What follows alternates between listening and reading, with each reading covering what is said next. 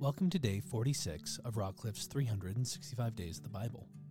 Today I want to share a highlight from our readings, which can be found in Leviticus chapter 8 through 10, with a focus on chapter 9, verses 22 to 24. And we're going to do an overview of verse 10 today as well.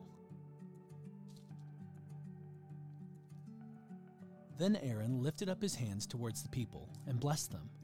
And he came down from offering the sin offering and the burnt offering and the peace offerings. And Moses and Aaron went into the tent of meeting, and when they came out, they blessed the people. And the glory of the Lord appeared to all the people. And the fire came out from before the Lord and consumed the burnt offering and the pieces of fat on the altar. And when all the people saw it, they shouted and fell on their faces.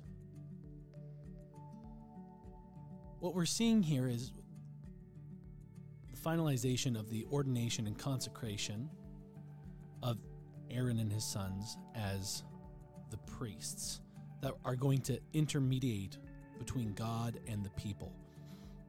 Up until this point, it's been Moses, and what we're seeing is Moses, while he will still be talking to God and looking to God from a leadership aspect, the priests would now be the ones to mediate and plead on behalf of the people for forgiveness of sin through offerings and other rituals. What's interesting to see here is there's the fire comes out and it consumes the offering uh, it's not a fire that was started by man, but rather God starts the fire and consumes it. And it must have been in such a manifold glory because the people were told fell on their faces, right? There's a reverence here, there's an acknowledgement of what they are seeing, uh, the divine power of God. And it brought me to uh, the story of Elijah and the prophets of Baal, right? And the fire that comes down and consumes his offering a holy fire, if you will, a sanctifying fire, a fire from God saying, This offering I approve of.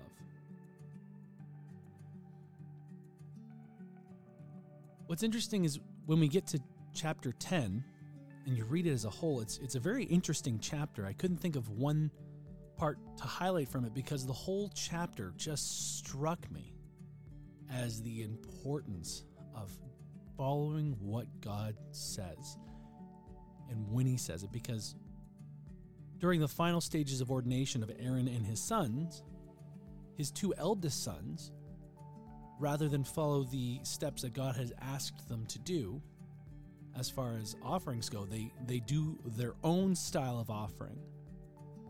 And we're told that the glory of the Lord, essentially, the fire of the Lord comes and, and strikes them both down. And the whole chapter is is kind of a testament to God's holiness. And at times some of these verses can be quite difficult to read because you go God's a loving and just God and, and what is this about? Now think about it. If you had just told people who are supposed to be leading your people in worship, right? This isn't just commandments you've given to the people. This is commandments you have specifically given to the people who are supposed to intermediate between the people and God. And the seriousness of the position that they've been called to. And for them to so quickly already go aside. What I get from this story is that God needed people who would wholeheartedly do what he said as he said it and the dangers that that can come when we try and take what God said for us to do, but in our own ways, we can actually cause more damage than good. History is full of well meaning people, Christian people, who took the words of God and sometimes with the best of intentions and sometimes not, misinterpreted or mistaught them in such a way that it caused, for a lot of people, very deep hurts and wounds. And so, we who are called to serve God, and we who now walk in the new covenant with Christ, we serve as examples to the world. What God has called us to do is of the utmost importance. And so, while we no longer have a have you know a high priest in the in the physical sense that mediates between the holy of holy places, that curtain was ripped open what we do have is a responsibility That as we are showing people Christ within us, that it is truly Christ. And the only way that we can present a clearer and truer version of Christ is to continuously be in submission to Him, is to continuously be handing over bits of ourselves that we know He's trying to refine. It is a life of love and service to God and Christ. And when we do it as He's asked us to, as we can read about in Scripture, we will reveal more of Christ and less of ourselves.